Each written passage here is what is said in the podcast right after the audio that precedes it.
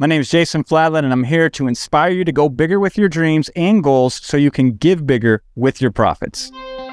Welcome to the Go Big to Give Big podcast, where we are challenging six figure earners to become seven figure givers. My name is Randy Molland, and each week my co host Steve Arneson and I are interviewing successful entrepreneurs, professional athletes, philanthropists, and other high performing humans that are inspiring us with their stories. We go deep into uncovering how they have become successful and why generosity is an impact they want to leave on this world. Our mission is to have you leave this podcast wanting to go bigger with your dreams and goals so that you can give bigger with your profits. Let's not waste any more time and jump right into it. All right, today's guest is the incredible Jason Fladlien. He is also known as the $100 million webinar man. He is the chief strategy officer and co founder of Rapid Crush, where they're not only setting records, but leading the charge in the webinar, affiliate, and coaching spaces. Uh, and Jason is also considered one of the best webinar marketers of all time. And you will instantly see why as we dive into this interview with him. Steve and I were captivated by his ability to be so clear, concise, and deliver his content in a way that had us feeling like we were in a webinar during the interview. Uh, one of our favorite things, though, was how humble he is about his giving. At the end of it, at the end of the interview, uh, Jason shared that this is the first time that he has publicly talked about the incredible work he has done with the Make a Wish Foundation. And we couldn't be more inspired to go bigger and give bigger after hearing about the impact he has made with his profits. This was an incredible episode, and I can't wait for you guys to hear from our new friend, Jason Fladlien. All right, we are excited to welcome our guest today, Jason Fladlien. Thank you so much for coming in, man. My pleasure. I was uh, I was excited when we uh, got the pitch from you that you wanted to come on the show, and I started reading through your bio. It uh, had a little thing that you were used to be a rapping monk and have gone on now to produce over a hundred million dollars uh, in webinar stuff, and you know as the hundred million dollar webinar man. And I was like, man, we got to get this guy in and talk to him because that's just a cool story uh, to go from uh, a rapping monk. And I did some research into, and it sounds like it's a really incredible story. And I'd love for you just to start with that um, you know, diving in a little bit of how you make a transition of doing that. And I know that's where a lot of your sales background came from. So we'd love to just learn a little bit of that before we dive into uh, too many of the go big questions. Yeah, it's a crazy story. So I was like about 20 years old, uh, living with my dad. I dropped out of out of college after a semester and a half. I was just, and I was so depressed and so miserable. Had a pretty tough upbringing as a child, uh, a lot of trauma there that I didn't know about till later. So I was just feeling bad all the time. I had these panic attacks all the time, like two, three, four a day. Uh, and the only thing in my life that was ever interesting to me, like as a calling or as a purpose, was music and rapping and hip hop and producing it. Uh, anything I could do to be a part of it. It's the only thing I ever really got switched on by. And so I was performing in front of audiences when I was like seven or eight years old. Uh, I actually produced my first album self-produced it when I was like 15 years old. Wow. But I, I never took it serious because I had all these other mental issues like severe depression, anxiety. Uh, so it would always distract me. And I, I, I played for it as a hobby and didn't really think about going big, which is kind of, you know, what you guys are about, right? Um, I was playing it small. And then one of the guys I did music with, he went out and he started traveling with the Hare Krishnas. And he came back and I was like, this is kind of interesting. Uh, and I was always intellectually curious. That was the other thing about me is I just like to learn things all the time. Ever since I was born, I, I like to learn things. And so he's like, "Oh, the they're vegetarians." So I'm like, "Let me just learn about vegetarianism because that's kind of interesting to me." And then somehow the internet, which is like the story of my life, got me down this rabbit hole where I'm now reading. I'm like, "Oh, the Hare Krishnas, they talk about it too. This guy went on there, so let me read a little bit about their philosophy." And then it sounded really interesting. So I'm like, all right, I'm really messed up in my life. Let me try it out. I did. And I started to see some relief. And then I started meditating more and I started doing some of the spiritual practices. And that switched me on. And I'm like, if I'm going to be here, I, I, I better be here as much as I can. If I'm going to do great things to honor where I was created from, the ultimate creator, what could that look like? Well, let me actually take the music serious. So I started going at it. If I wasn't doing meditation and spiritual practices, I was doing music and that was it. And so I put all my money, all my time into this music and it did not do well. it was, I mean, a white, a Hare Krishna rapping monk from a small town in Iowa. I mean, it sounds obvious why I didn't do well in hindsight. By the way, at the worst period of time when everybody quit buying records is when I decided to put one out. Uh, and but I didn't want to fail, so I kept working at it. So I started studying things that I didn't even was not the least bit interested in before, such as business. I had no desire to be in business of any sort, and then I'm like, well, this is kind of cool uh, there's more to it than I realize. You can't just put a product out there. There's got to be a thing that people have demand for, and it's got to be communicated in a certain way. Context matters, et cetera, et cetera. And then the marketing, which is a subset of business, I was like, oh, this is psychology. I like psychology. And then I got, I noticed the more I got into marketing, the more interested I was in that, even more so than in music. So at first it was like i'm going to do the marketing of my music. And i'm like well that's not working. Marketing entertainment is really hard but i think i can market solutions instead. That seems to be easier. So let me try to do that and i'll, I'll take the money and then i'll put it into my music because you know capital was one of the many limitations i had mm-hmm. to grow the music business.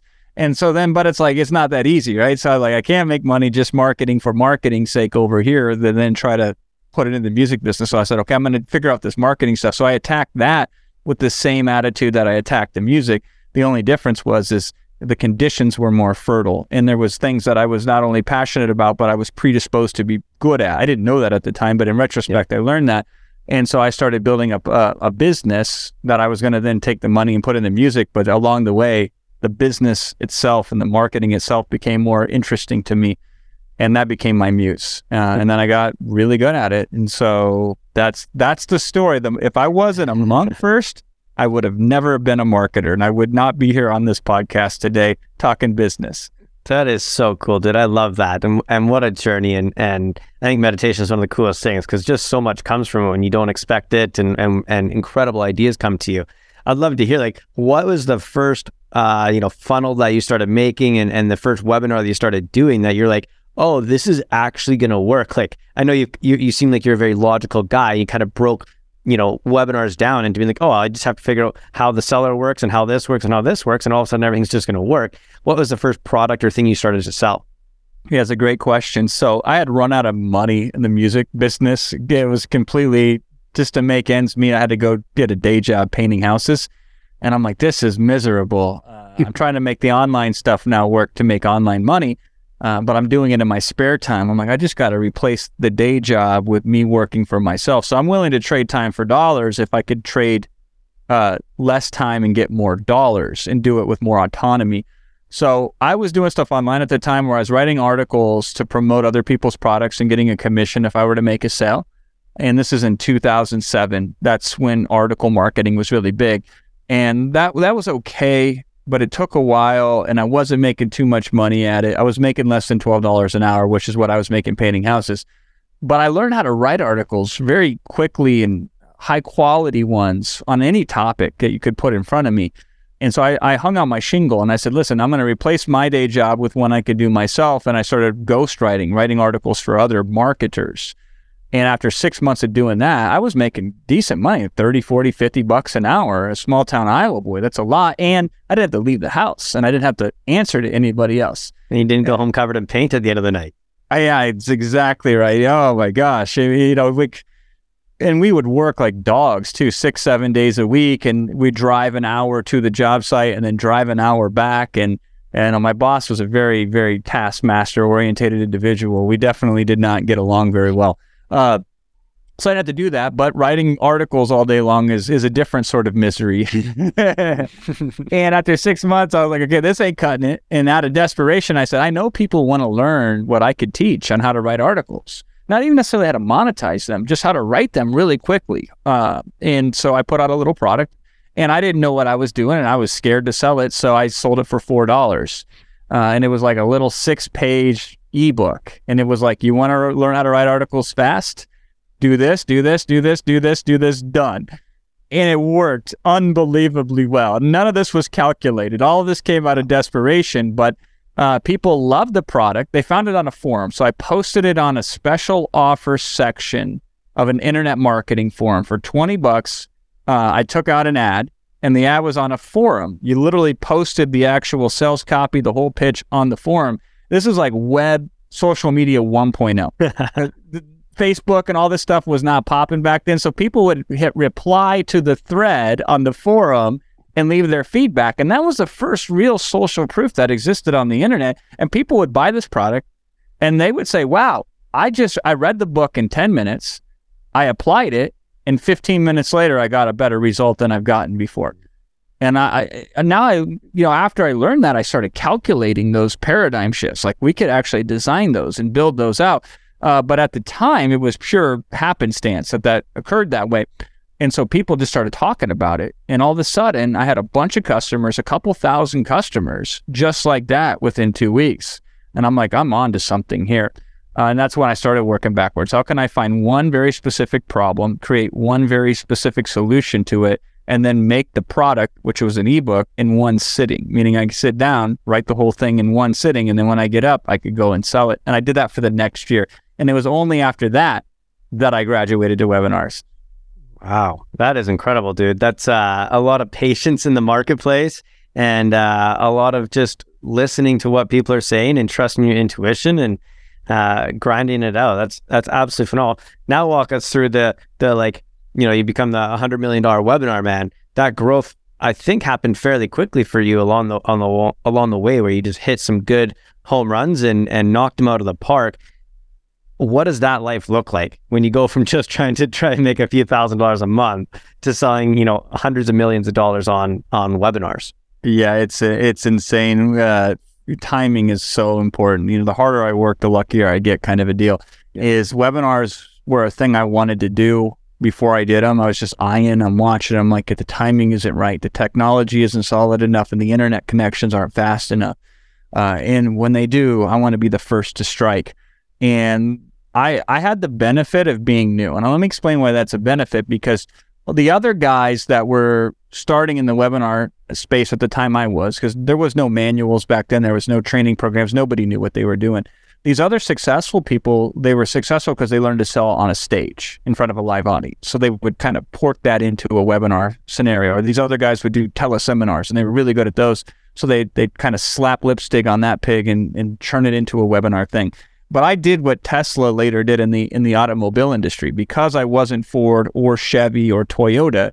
I didn't have these inbuilt biases. I wasn't trying to, you know, make an electric car from an old paradigm uh, that these companies were. I could start from scratch. So everything was as an opportunity for me to try something out and experiment. And I didn't have any preconceived notions or biases. So I was able to work the webinars out from that perspective of I don't know anything. I don't have anybody to learn it from. I'm going to figure it out all on my own. And then that was that's how I was able to design all of these innovations that have now since most of them have become uh, industry standards. And so that gave me a huge advantage up front. Is if you if you follow the the model of everybody else, you're at best going to get almost as good as results as they get. It's like xeroxing a Mona Lisa, right? And but it's like if I can create my own system and then get so good at that by the time you learn about it, you'll you'll never be able to catch up and I can continue to innovate and build on that. That's where I was really fortunate. And then and then I was also I, I combined that with another skill set that I developed, which was spotting these these what I call Halley Comet type of opportunities. They don't come around very often. When they come around, they're ten times greater for one tenth of the effort and I was able to catch a couple of those waves along the way. So I was I was able to take these really strong technical um, processes that I developed for selling on a webinar, and then waiting for those times when those big, massive changing of the guards of the internet took place, and then positioning myself in that intersection to get the biggest benefit out of those. Um, we can certainly break some of those down. Yeah. Steve, Steve's going to ask you some technical questions. I mean, he's a Steve's a bit of a technical guy. Uh, I'm more of a big big picture kind of guy. So um, my my final question before we get into some of the technical stuff is really just like so so where are you now? Are are webinars still the thing, or are you finding the next thing to pivot into, the next thing to move into, or are you still just tripling down on what you know? I mean, it's hard to beat a webinar. Uh, they're certainly not the hot chick at the prom anymore. Um, it's now they're the soccer mom. I guess if you want to extend that analogy, uh, people back in the day, you could have doing a webinar, and 500 people would just show up. They're like, "Oh, this cool new thing. Let me let me be part of it." And they're like, "Oh, wow, you're selling something at the end of it. I didn't know that you were going to do that." Uh, now we had a resurgence of that uh, during the pandemic, and everybody got on Zoom again.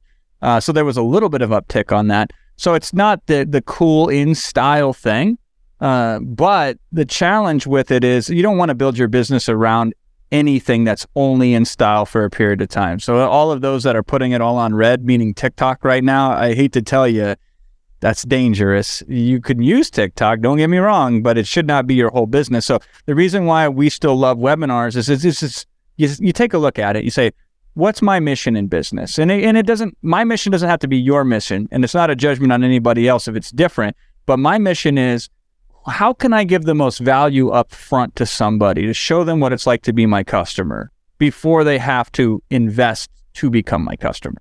So we do that through education. We do that through experience. We do that through information. We do that through transformation.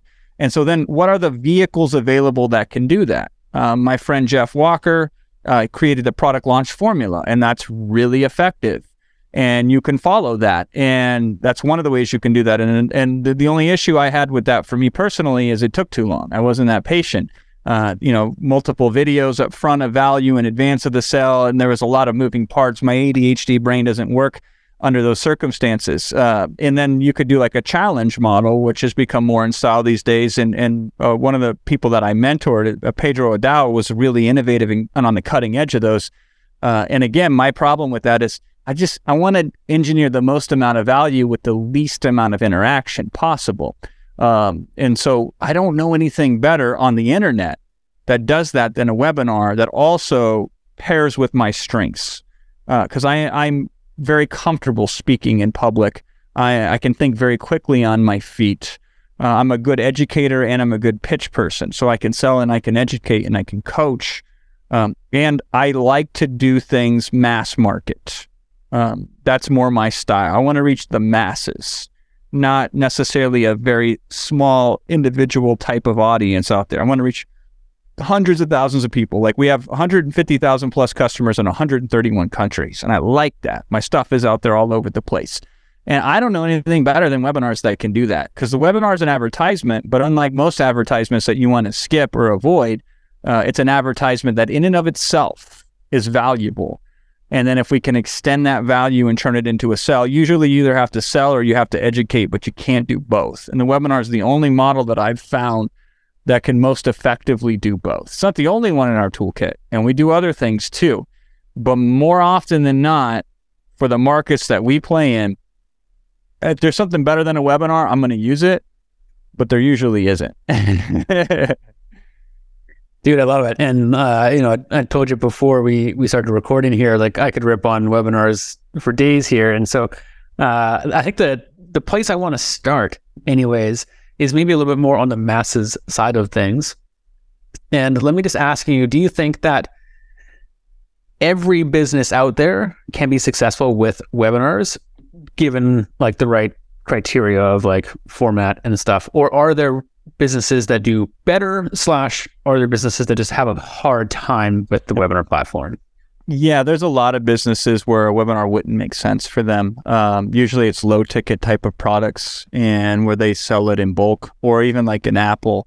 I can't imagine companies like Apple, Apple or Tesla doing webinars and that making sense in any way, shape, or form uh, for a variety of reasons. So the, the businesses that tend to benefit the most from webinars are ones where information prior to the sale increase uh, understanding are important. So anything that we make a uh, anything where we need a lot of information in order to make a decision on, webinars are probably going to work well for you.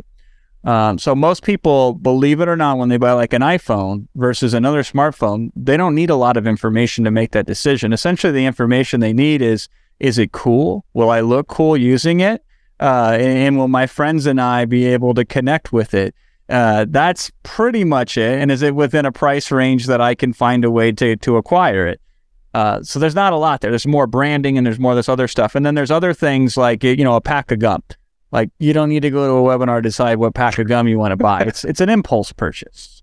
Um, and, and even certain things that are information based, it's uh, if it's a small bit of information and you're going to sell it for thirty dollars, the webinar probably isn't going to do it for you because there's going to be slippage. You're going to say, "Come to this webinar." Only a certain amount of people will will even sign up, and then uh, only a certain amount of that will show up, and then only a certain amount of that will stay to the point that you make the offer, which is usually sixty to ninety minutes in, and then only a certain point will say yes after that. So the attrition along the way is is too too much the webinar is designed for heavily information focused type of decisions and, and more importantly to the percentage of the audience that is most serious so mm-hmm. economics dictate that 20% of any marketplace will spend 80% of its dollars uh, mm-hmm. so i want to go after the one fifth of the mass market that spends four fifths of the dollars i want to go after the 20% of people that are going to achieve 80% of the success given in the market and those are the people that will show up on a webinar those are the people that will go the extra mile, step through the extra hoop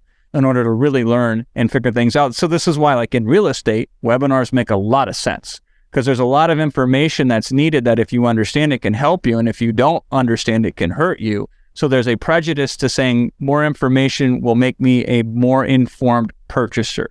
Uh, any investing uh, webinars typically are very good uh, a model for. And then other things too, where people are really passionate about that can significantly change the course of their life, a webinar is going to be very effective nine times out of 10 uh, in any of those markets. So the good news is this I don't think you can go wrong trying out a webinar, even if the webinar is not a sales webinar. Uh, if you just go to your audience and say, hey, listen, I got this new thing I want to try out. I don't know if it'll work or not, but my goal is to give you X, Y, and Z, whatever the benefit is.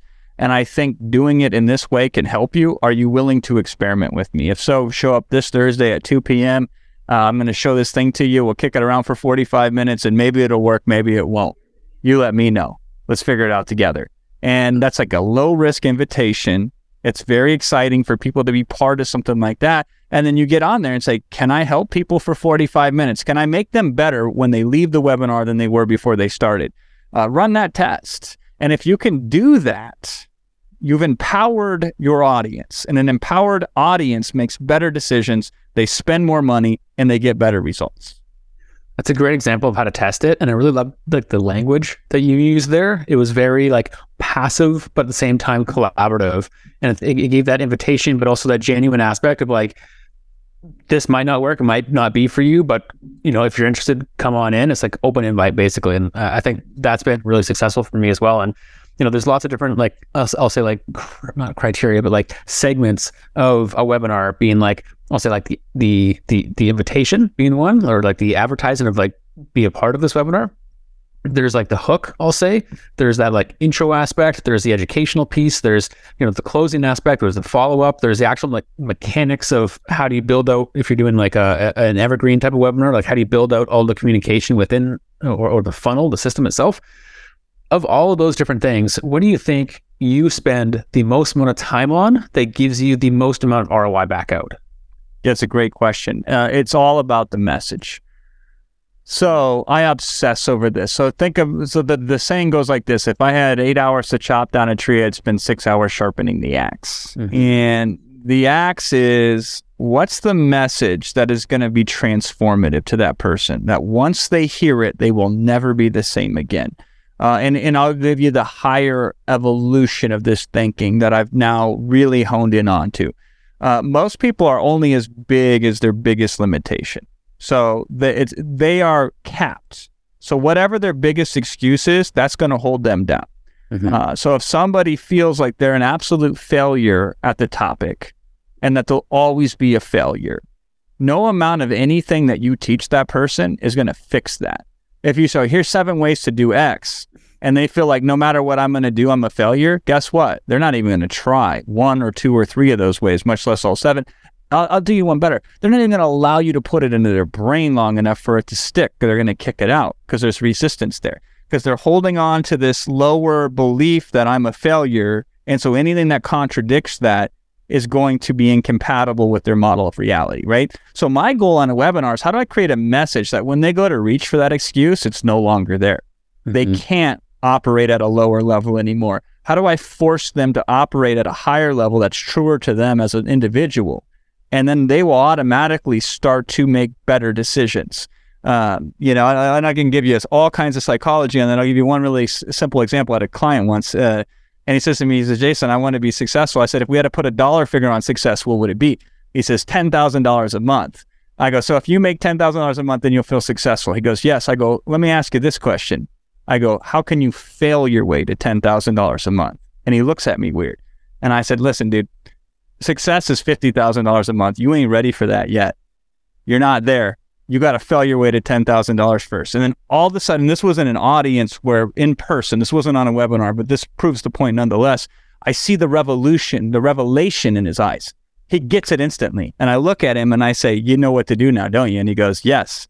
And I said, I don't have to tell you anything more, do I? He goes, No. And everybody else, there's like 70 people in the answer. Look at like, what's the answer? I don't know the answer. Tell me the answer. I don't know what the answer is to this day. And I didn't, and nobody else got to know the answer, but I saw that paradigm shift because mm-hmm. and here's what I knew. Here's what I was doing there was is is in his mind he couldn't be successful unless he made $10,000, which is a terrible framework in order to measure success, by the way.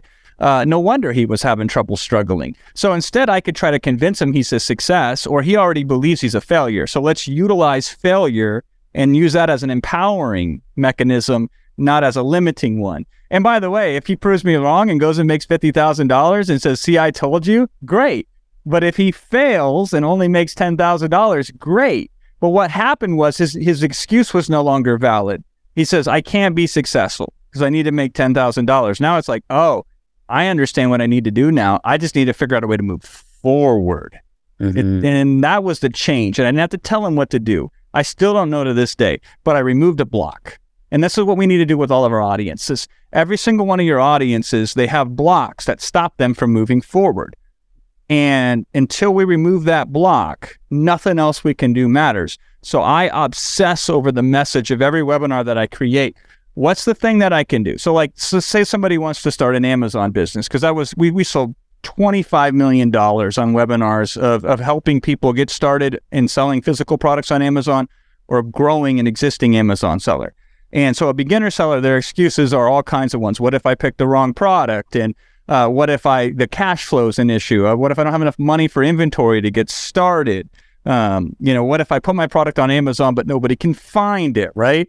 Um, and they have all of these issues that's going to stop them from moving forward.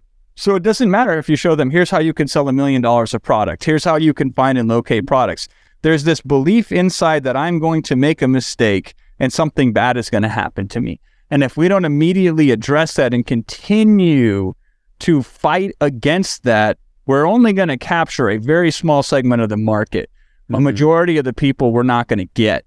And so I would obsess over how can I make somebody be okay with finding a product, even if it's not a good product, and still pulling the trigger on and still moving forward? How can I show somebody that even a substandard product, even you know a four out of ten product under the right conditions can work? Can I design solutions where we can take the pressure off of picking the right product, right? And just figuring out a way to where it's almost impossible for them to pick the wrong product. And so we would, we would be able to figure these things out. And then they would come into the webinar and the whole setup on the webinars to remove those obstacles. So then when we present the solution, it is, it's so obvious that they should say yes to it.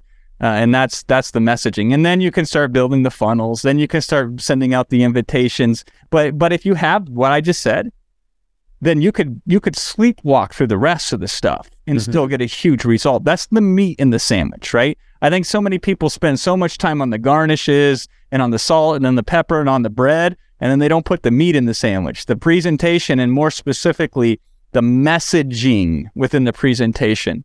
That is the key. Until you have that, nothing else matters. Once you have that, then it, anything else that you put in place is just going to make it better. Dude, that was wicked. Everybody listening, pause, rewind the last three minutes and re listen to that probably three more times because uh, I think you really hit the nail on the head there. And I could see Randy wanting to jump into the conversation on like the growth side of things. But before he he takes over here again, uh, I just got to ask you too. Like, I think there's, uh, you know, I've, I've I've been a part of webinars that have been poorly run, and I've been a part of webinars that I'm sure do multi eight figures, nine figures, even.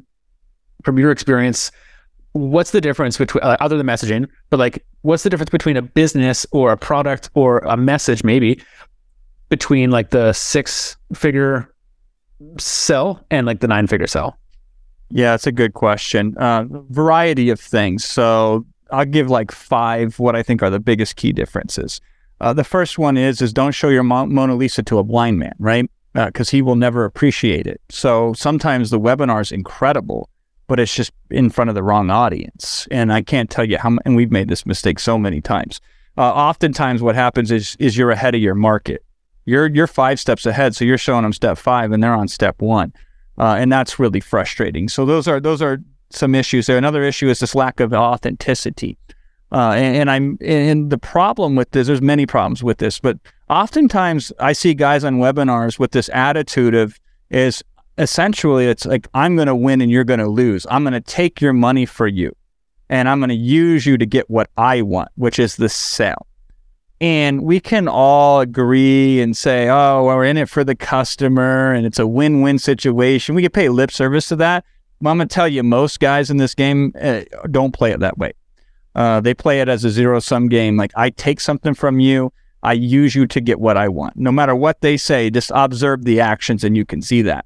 The, the, the webinars that do the best and to, to do a massive eight figure webinar you don't do that with one webinar. You do that webinar repeated several times over the course of months or even years. Like I've had webinars that have ran for many years, um, and they, it's like a snowball that turns into an avalanche. That's how most big webinars win. And in order for it to have that longevity, you have to have that sincerity where your customers have to believe you, that you will bleed for them, that you will go the extra mile for them, and so on my webinars, I can do things that most people can't do. I will push on customers in a way other people, if they try to model it, they wouldn't get away with it. Because the difference is my customers understand where I'm coming from and my true desire to absolutely help them and that my purpose is to empower them. And part of that, by the way, is not allowing them to settle for their lesser, their lesser self. But I can do that because there's a it's a it's an emotionally safe environment because the sincer- sincerity and the authenticity is there. And in a lot of webinars, you don't see that. Uh, people people don't realize that there's souls on the other end of the call. they look at it as numbers, yeah, not souls, and that will limit them. So I that's another big issue that I see with these webinars that just don't work. The other issue is the product isn't good enough, man.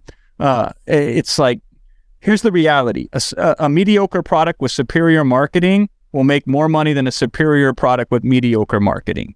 The gift wrap is more important than what's in the package. Point of sale. Now, long term value of the customer, different story. Uh, the challenge is having a superior product with superior marketing. That's the gold mine. That's the exponentialization. That's when four plus four equals eight versus four times four equals 16 it's hard to have both. This is why people typically hire me because they have the superior product and that they took that took 100% of their effort. They had nothing left over. And then I bring in the superior marketing and we marry the two. We match the two together. Uh, but you got to have a killer offer first of all. To, to use another analogy, um, if you have bad ingredients to cook a meal and you have a great chef, you're not going to have a world class meal. And if you have the best ingredients, but an a terrible cook, you're not going to have a world class meal. What you want is the best ingredients and the best chef. And so oftentimes these people will spend more time on their presentations than they will on their products. And that's a big problem as well. Uh, so so a, a weak product is a big issue. So you got to have the right audience, you got to have the right product, and then you got to have the right presentation. And then the fourth factor, the, the the external factor that none of us control, it's just sometimes opportunities hit. Like we were part of crypto when crypto was at a turning point. And so everybody was getting interested in it because everywhere they were were turning, they were hearing about it, but nobody knew what to do with with this thing, crypto. And we were able to guide and help people. Some of them actually followed our advice. Some of them didn't. Obviously, we knew the market cycle. Uh, but nonetheless, we empowered people to be more responsible, or at least we gave them the recipe to do it, and then they could listen or not listen. We got in on Amazon when Amazon was at a churning point. We got it in e commerce because Amazon created this e commerce, this whole Shopify uh, experience as well. Even before that, I got in on the software side uh, on WordPress when WordPress was powering 25% of the internet, one in four websites, but nobody knew what the hell web, WordPress was. So every five to 10 years, something comes along that completely turns the market sideways.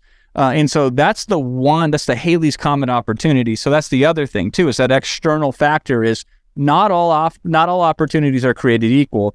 Uh, one opportunity will come along in a marketplace that will dwarf every other opportunity for the next year, two or three years. So you could have the same uh, skill set, same resources, and this opportunity over here is going to make you 10 times the amount that that opportunity will over there. So getting good at spotting these changing of the guards. What happens when a marketplace immediately flips and a new opportunity presents itself and nobody knows their head from a hole in the ground? Well, there's an opportunity to serve there. And that's where the big wins happen. Oh man, Steve and I are sitting here on, on camera just nodding our heads like, man, we are getting taken to school right now. This is this is incredible. We're uh, we're loving. There's so much value here just the way you can simply explain this, it, I think it's a huge part of it as well, is that you can explain something in a way that people can understand it very simply. You can take a complicated thing, make it very simple. I absolutely love that. Um, I want to I want to jump a little bit now into the uh, just the give big section of our of our interviews, and and um, I mean we we could probably spend another few hours talking to you about the uh, the way you've built your webinars and how you scaled it and stuff, but um, one of the things I just want to chat with you is you're so passionate about everything that you seem to touch. You know, things that you like your music and this, like you get very passionate about it. Where does your passion come from now in the sense that maybe you have what you need, you've kind of built that success, you've done it. What is your what is your next passion project in the sense that makes you feel fulfilled or makes you feel like you want to give more to somebody else in that space? Yeah, it's really the testimonials. Um, we had uh, literally this morning. I was going through preparing for something else, and and I sent a message to this guy. I'm gonna pull it up and read it because this guy sent me an email, uh, and this email says, uh, "He says, dude, I am eternally grateful uh, for you." It says today's results: 543 registrants, 200 to 230 live, 42 cells at 997. Now starting the 48 hour replay sequence. And then he says, dude, I, I followed all of your advice to the T and just made $42,000 in 2.5 hours. What the F? that's, that's how he signed the testimonial, right? It wasn't even a testimonial. Like I didn't ask yeah. for it. He just said it to me out of the blue, right? Now, this is a guy named Bill. Uh, now, Bill called me when the pandemic hit because he decided he's going to market to lawyers. I don't know why. He just did. And no lawyer could take an in person consultation to then turn a person into a client or a case like they normally did. Everything was up for grabs. So, you want to talk about a paradigm shifting opportunity? Uh, here's one for you. Uh, and Bill put a whole bunch, uh, you know, thousands of lawyers all of a sudden out of nowhere register for this virtual thing where he's going to teach them how to virtualize their practice.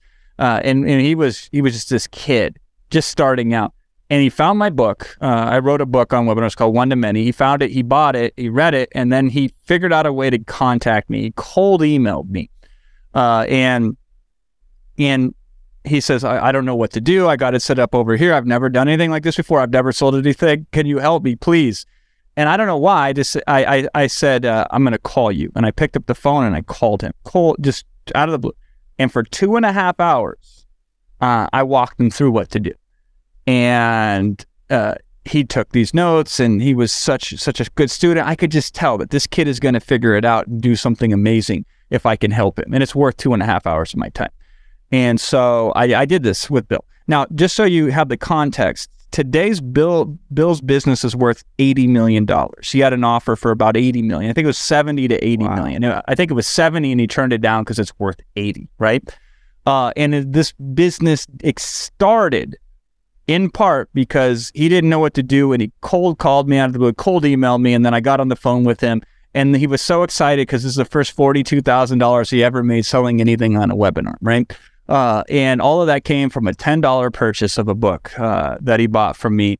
And now he's got a company worth $80 million. So today I, I just stumbled across that and I said it to him. I, I said, I was looking for something else today and found this. And then he says, LOL, I remember the moment I sent you that. And I ran into him in Miami six months ago, and uh, he says that that Google Doc where he took those notes on that first conversation we ever had, he says that's the most viewed document of all of his documents. He looks at it all the time. And so that to me is the passion, is to have people like Bill uh, who now have like $80 million businesses. And I could count uh, more than a dozen people, more than two dozen people who were like him, who in some way, shape, or form, what I could do uh, was able to impact them. And I'll, I'll, give you another one. This one just happened last night too.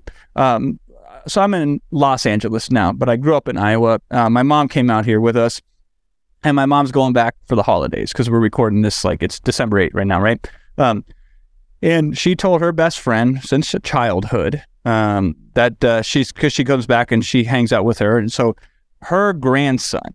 So my mom's best friend's grandson found me one day. I don't know how he found me. He looked me up, and he he thinks I'm like the coolest person ever. Like I don't. It's funny, right? It's like I guess the entrepreneur is the new rock star. And he was like, "Can can you have him sign a book and give it to me?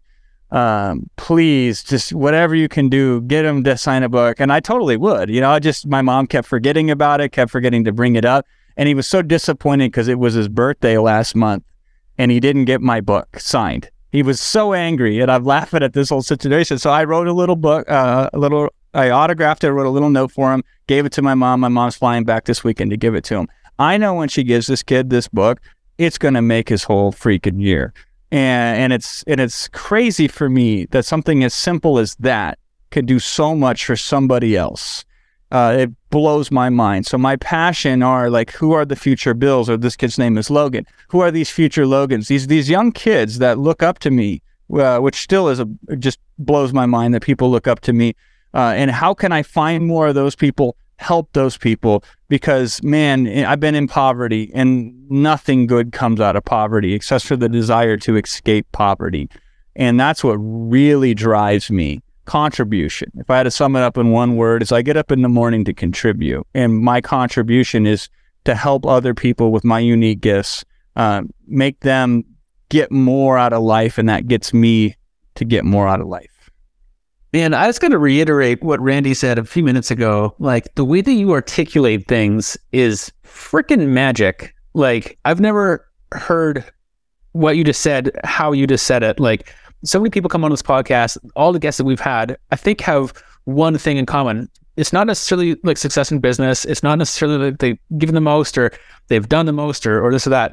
I think the thing that ties all of us together is that we wake up every single morning ready and and and driven to contribute. And I just loved how you said that, man. Thank you. Um, and and yeah, geez. On that note too, like I, I gotta ask, like, is there a moment that you can think back on, um, where it may not be like the biggest amount that you've ever given, might not be like the most, you know, biggest thing, but is there a moment that you can think of that still pulls your heartstrings when it comes to like a proud moment of giving? Yeah, so uh, this is an interesting story. It's a long story uh, and it's tragic, uh, but it's helped shape me who I am today. Um, I had the client, his name was Sherm. And uh, when I started in this business, this is 2008. And I had a little brother, his name was Ryan. And Ryan loved SpongeBob. Well, it turned out one of my customers, even way back then when I only had a couple thousand customers, and I was making maybe a couple hundred thousand dollars a year at most, uh, was part of the original storyboarding for SpongeBob SquarePants. Like you could see hmm. his name on the credits when they rolled for the first season uh, of SpongeBob, and he was literally in one of my courses on how to market his. He, he had a created information product on storyboarding. and so he wanted to know how to market it, This is a good niche, by the way. I, I figured that out later. And as thanks because of some of the training that I did, is he literally sent uh, a SpongeBob cartoon um, with Ryan's name in it, where he drew it, where he was blowing this bubble, SpongeBob was, and it had Ryan's name in it and all of this stuff. And here's the reason that he sent it uh, because my brother, um, at the age of nine, got diagnosed with brain cancer. And in six months later, he passed away. And I was there on the day that he passed away, it's January 25th. Uh, which, and by the way, his birthday just happened December 3rd. He would have been 22 years old uh, we did a little thing. Uh, we, we sung him happy birthday, me and the kids, even the dog. I gave the dog some ice cream and we celebrated it. It was really cool. Um, but uh, Sherm did that because uh, he heard about it from what I was going through. And that was a kind gesture where he sent that. And my mom still has that. It's in her room, it's on this nice easel and all that kind of stuff. Uh, part of that was Make a Wish Foundation. uh, granted us a wish. And so my brother Ryan wanted to go to Disneyland uh, or Disney World, wherever the one is out in Orlando. So we went and we did that. And that has some of my best memories of our time together there before he really got sick. We went out and they did it they did it up to the nines. It wasn't just like you went there, you got the special pass, you could go backstage, like you were treated like a just the best of the best. Um, so when I started my business or my, my business that I have today, which is called Rapid Crush, which I, I formed with my business partner, Wilson Matos in 2011. Um, before that, it was just kind of me. Uh, we sat down and we said, we're going to take a certain percentage of all the profit we make in the business and we're going to contribute it um, to a charity of our choice. And he had his charity and I had my charity. And my charity was the Make a Wish Foundation um, because of what they had done for us. And so I was like, I want to grant kids' wishes, just like my brother had a wish granted that I could experience and be part of. And so we started doing that. And then we hit a year, like in 2015. That's when we really rocked the, the Amazon space. We, we figured that out. We wrote the webinar of all webinars and we sold $9.8 million on a webinar in eight days uh, of a product. It was just insane at the time. So our 2015 year was so incredible that we were we, uh, that the percentage that I donated, which was half of the percentage, because Will would take his and donate it to his charity, and I would donate mine to Make a Wish. Uh, even though it was a sliver of that, it was such a significant contribution that when they publish at the end of the year, they send like a brochure out to the top donors, the top companies. They give them status, they give them plaques or trophies and all that kind of stuff. I can't remember the exact number, but we were like high up there with Fortune 500 companies in terms of contribution. And I was like, wow, I couldn't believe that because we just did it just because I wanted to grant some kids some wishes. And I didn't even keep track. I had no idea it went to that level that we were able to be on, on, on the same pace as some of these other much bigger companies. And the the main thing out of all of that that I took away that that made that all possible was, you know, I had to give the eulogy at Ryan's funeral. And I was struggling to come up with what am I going to say? And and the way that helped me out, what I said to the audience was, I said, like, he had this spirit about him that if we could all imbibe that spirit and have that be part of our day, not only would that help us, but it would be like Ryan was still there. And so I made a vow. I said, I'm going to do great things in Ryan's name. That's what I said in my head that morning that I had to give that eulogy. Uh, and that was a big part of how I started showing up even more in my business but then as a byproduct, without even thinking about it, just because, you know, Will and I had this attitude of being charitable, uh, we were able to do great things in his name quite literally by being able to, you know, we got one make a wish and we, granted, I don't know how many thousands probably at this point make a wishes for other kids in, in similar situations. Dude, that is so freaking special. Yeah. Uh, I don't even know what to say after that. That is that has got to be one of the most humbling moments in, in life when you're able to make that kind of impact and not even realize it just because you're just such a good human. Dude, I I love everything that you're about and everything you do. And uh, I uh, there's so much to that. Dude, that's and we've never really talked about that, by the way. This is maybe the first podcast ever because I'm never I'm always invited on podcasts where we just talk business strategy, right? Um, I think this is the first time I've ever publicly shared the story to that level here today. Uh, it's because the attitude is it's just something you do. Uh, you just do it to do it. You don't do it for any other reason. Uh, so it's nice. I'll talk about it. Obviously, you guys asked me, so I'm talking about it. But it's nice to uh, that you just realize that you just do it to do it. Yeah, man, that is special. That sets us up uh, so perfectly for our, our final segment with you, dude. I wish we could hang out all day and talk, but there, we we got to end it at some point. So um, the the final segment that we have is called our giving round. So it's just some questions for you, rapid fire, and uh, quick answer. You ready for them? I'm ready. Brag on one charity that you like that isn't the Make a Wish Foundation. So the Michael Hoefflin Foundation is now where I, I give my money to. It's a local foundation for kids with cancer, uh, specifically. Mm-hmm. So I can see the benefit contribution locally, uh, and is still in line with that. Uh, I I, we don't have time for the story today, but one of the things they did is allow me to fly around with the LAPD in a helicopter one day. Uh, Very cool. That was an experience. No doubt. What would get you more excited? Donating a $1 million check or spending a week physically helping others? Oh, definitely physically helping others. Very cool. Who inspires you with their giving? Oh, great question. Uh, the people that inspire me the most are the unsung heroes, the ones that you don't hear about that just pitch in, that every weekend they show up somewhere. Or uh, the people, I, will give you a great example. Uh, I got to meet her. Her name is uh, Cynthia Joyner Kersey. She wrote the book called Unstoppable, and she created the Unstoppable Foundation. Uh, and I was reading her book before I ever got to meet her. Uh, I got to have this private dinner with her for the, her charity one night that was awesome. Uh, and I told her the story when I finally met her. Is in her book, she she has a uh, she talks about this these people that create this foundation where they write um, letters to people in in the hospital that are going through tough times, and that's their whole charity. So people like that who would sit there and write a letter to a stranger um, who's suffering and sick in the hospital. Those anybody can do that, uh, and the people that do that consistently, and they're usually kids, by the way kids are doing that. Um, my my oldest daughter got sick and had to go to the hospital for a blood disorder that she had at the time during Christmas, and some kid wrote her a letter in the mail and sent it to her, and just some stranger. And I cherish that letter to this very day. How he's like, "You got this. Hang in there. We're rooting for you." That's the heroes for me. It's the people that get no credit, no publicity on it, regular folks, and they just consistently do acts of kindness to strangers that they'll never meet. Extremely well said, sir. Do you think that entrepreneurs should start giving as a line item in their business from day one or wait until they've seen some success and have some money in the bank? Ah, it's a tough one, right? I mean, me personally, I think you should make it a line item, but I can see other businesses that if they did that, they wouldn't get off the ground and then they wouldn't be able to give later. Uh, so it's probably it's a toss up, man. I guess you have to really do some soul searching and then figure out the answer, but you should at least be conscious of it and consider it. Beautiful. Uh, what is the first thing you think of when you hear "go big to give big"? I think, yeah. I'm like, God, let's do it. I like the fact it's being said. Love it. In one word, describe the feeling you get when you give. Gratitude. Beautiful, man. And the uh, the final question we got for you today, uh, it's the age old question that do you believe that money can buy you happiness?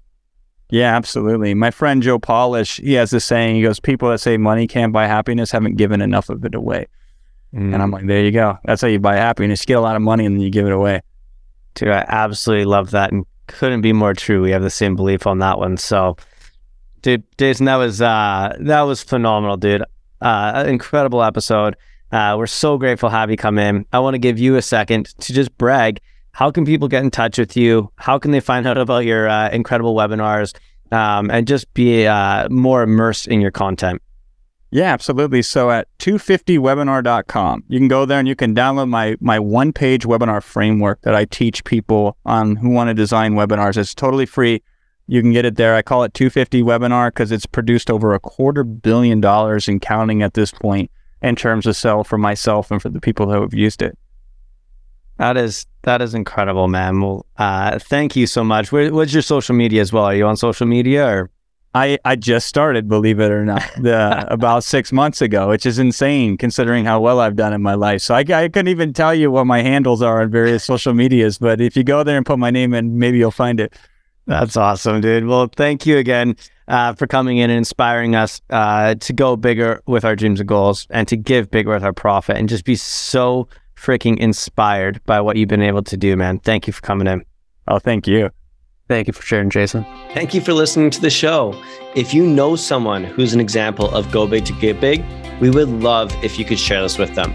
We want to get our message out to as many listeners as we can, and it all starts by having people like you share it with your friends. Also, if you enjoyed the show, take 30 seconds and give us a five star review. It's a simple act of giving that is free for you, helps us grow our message, and in return allows others to find us sooner. And until the next episode, remember, always go bigger with your dreams and goals so you can give bigger with your profit.